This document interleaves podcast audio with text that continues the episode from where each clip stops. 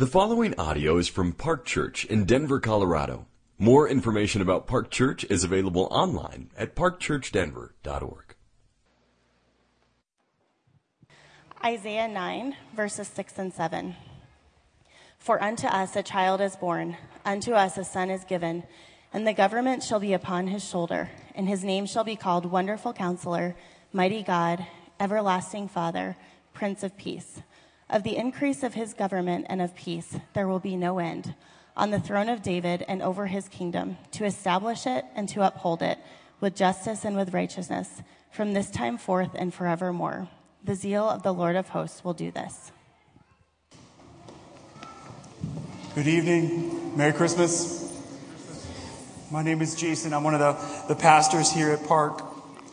What a joy and a blessing it is to worship with you guys on Christmas Eve. Uh, can I get an amen, maybe? Yes. Yes? Amen. Let's pray.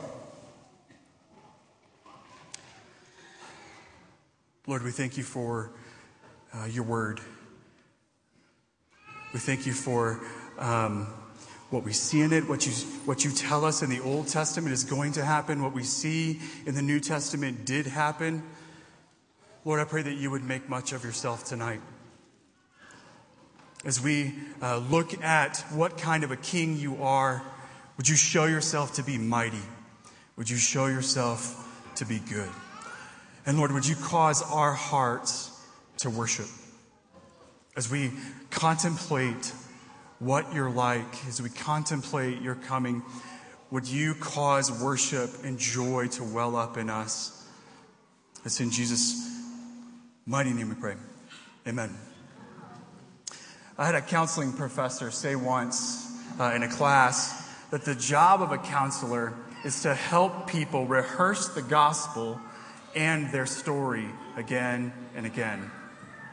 Now, this is true in a counseling setting where you can almost see the person that you're sitting with wrestling with what their emotions are telling them, wrestling with what their feelings are, are saying to them, wrestling with what their mind is telling them and wrestling with what is good and right and true from God's word. You can, you can almost see it happening right in front of you. But we're all like this in some way, aren't we?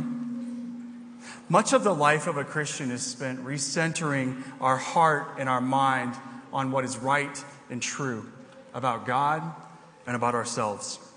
We have a moment of salvation wherein we're saved wherein we believe the gospel. And in that moment, we are reoriented from an enemy of God to a son or a daughter. But we spend a fair amount of the rest of our lives rehearsing that again and again, retelling ourselves that again and again. Advent is a season, Christmas a day, and tonight a time when we rehearse to ourselves again what is right and true about our God our story, and our world. As we gaze tonight at the description of King Jesus from Isaiah 9, 6, and 7, I pray two things. One, that the Lord might open eyes who have never actually seen the dawning of this baby's kingdom. And two, for those of us who would, who have seen, would He recenter and reset our hearts and our mind on what is true? So Isaiah 9 6 begins with, For to us a child is born, to us a son is given. If we were to flip back to the Luke 2 passage that we read just a little bit earlier, in Luke 2:11, the angel that appeared to the shepherds states, "For unto you is born this day in the city of David a savior, who is Christ the Lord." Now, many of you, if you have references in your Bible, you'll see that in your references for Isaiah 9 6, Luke 2:11 is referenced there. And in your reference for Luke 2:11, Isaiah 9:6 is referenced there. Why? Because the events of Luke 2:11 are the fulfillment of Isaiah's prophecy in Isaiah 9:6 and 7. Jesus' birth was the fulfillment of what God said he would do. Does that sink into your heart and your mind tonight? Does it astonish you? I pray that it does. Because the Lord does what he says he will do. He does what he promises he will do. He promised that unto sinners a child Savior King would be born. And on that most precious night, over 2,000 years ago, that's exactly what he did. He fulfilled it. But Isaiah 9, 6, and 7 doesn't just tell us about the arrival of any mere child. And Luke 2.11 doesn't, doesn't tell us about the arrival of just a child. Isaiah 9, 6 tells us what kind of child is being born. A king. But not just any king. Let's take a look and see what that baby king is like. According to verse 6, the government will be upon his shoulder. I don't know about you, I've always, that's always puzzled me. The government will be upon his shoulders. I always think the U.S. government, maybe it's just me. What does it mean? It means Jesus has rule and reign. And his rule and reign are far superior to any king or kingdom or government that there ever has been or ever will be. All authority, let me repeat that, all authority must submit to his government, to his kingdom, either now or in the future. All knees will eventually bow before this king. We read in Philippians 2 9 through 11 God has highly exalted him and bestowed on him the name that is above every name, so that at the name of Jesus, every knee should bow in heaven and on earth and under the earth, and every tongue confess that Jesus Christ is Lord to the glory of God the Father. And then verse 7 goes on to elaborate about this king's rule and reign. It isn't just that he will have rule and reign, and not only will the government be upon his shoulders, but his rule and his reign and the peace of his kingdom will always be increasing. There will be no end to his rule. Now, if that weren't enough, if that weren't enough to make our hearts come alive with worship, let's look at some of the names that Isaiah gives to this child king. And his name shall be called Wonderful Counselor. This king is a wise teacher. His ways are wise. He does not simply rule over his people. Jesus shows humanity what it means to be truly human. He shows us what obedience to the Father is like. He counsels his people in how we should think about our own hearts and the world that we live in. But he doesn't just stop there. In an awe striking move, our wonderful counselor dies so that those who are not wise would become wise. Counselor and writer Paul Tripp states it like this in his Advent devotional. He says, or he writes, Sin reduces all of us to fools. In our foolishness, we see the world inside out and upside down. We look at what is false and we see truth. We look at what is foolish and we see wisdom. As the wonderful counselor, Jesus comes to rescue fools from themselves. And his name shall be called Mighty God. King Jesus carries with him the very power of God. He is not only fully human, he is also in his essence fully God. He is the God who created the heavens and the earth by the power of his word. He is God who split the Red Sea so that his people might walk through on dry ground with massive walls on either side. This is the kind of power that this baby comes with. Can you see that kind of power? Do you see what kind of power he comes with tonight? This king easily defeats his enemies.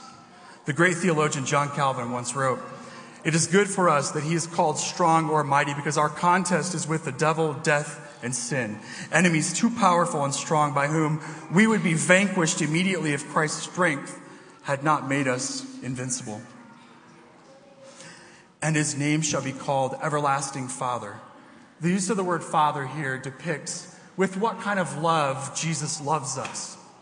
He is a benevolent protector who displays a fatherly love to his sons and daughters. And this is a love that will never end since it is everlasting.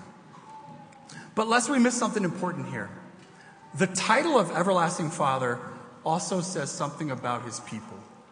It also says something about those who trust in Jesus. Our identity has been changed from rebel, from enemy of the king, to adopted sons and daughters. To be a father is to have children, children that you love. And we are brought into Jesus' family. And as sons and daughters, we are given the rights and the privileges of sons and daughters. And his name shall be called Prince of Peace.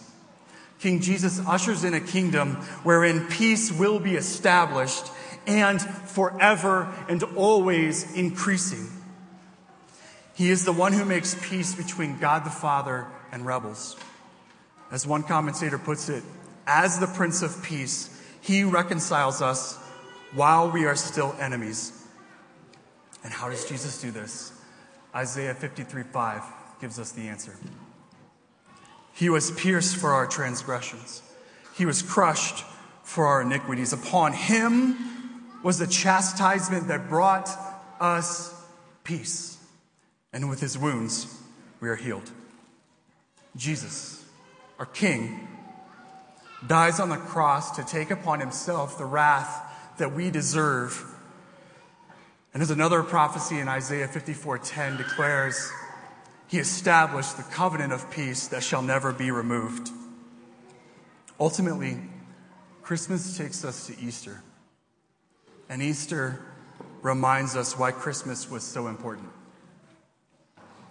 Sinners need a perfect sacrifice.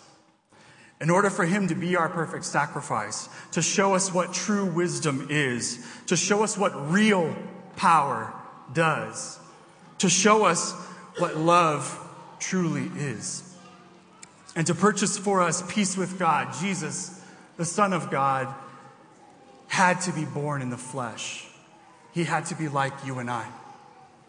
He had to be fully God and fully human. And so he came near to us as a baby born long ago, the King of Kings, the gift of gifts. And we live in a time where we look back and we see that that sacrifice, or sorry, that, that first coming, that birth has already happened.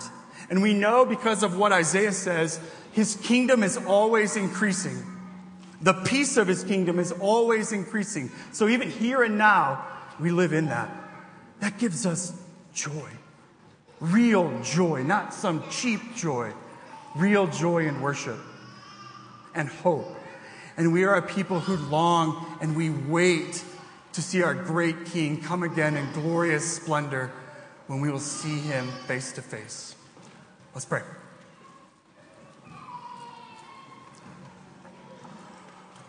Lord, we thank you for, uh, for your initial coming, without which we have no cross, we have no uh, walk of life toward that cross, we have no sacrifice that we need, that we desperately need. And so, Lord, we thank you. And Lord, we long for you to come again. We wait with, as a people with joy and with hope in the here and now. But we long for you to come back again that we might see you face to face. It's in your name we pray. Amen.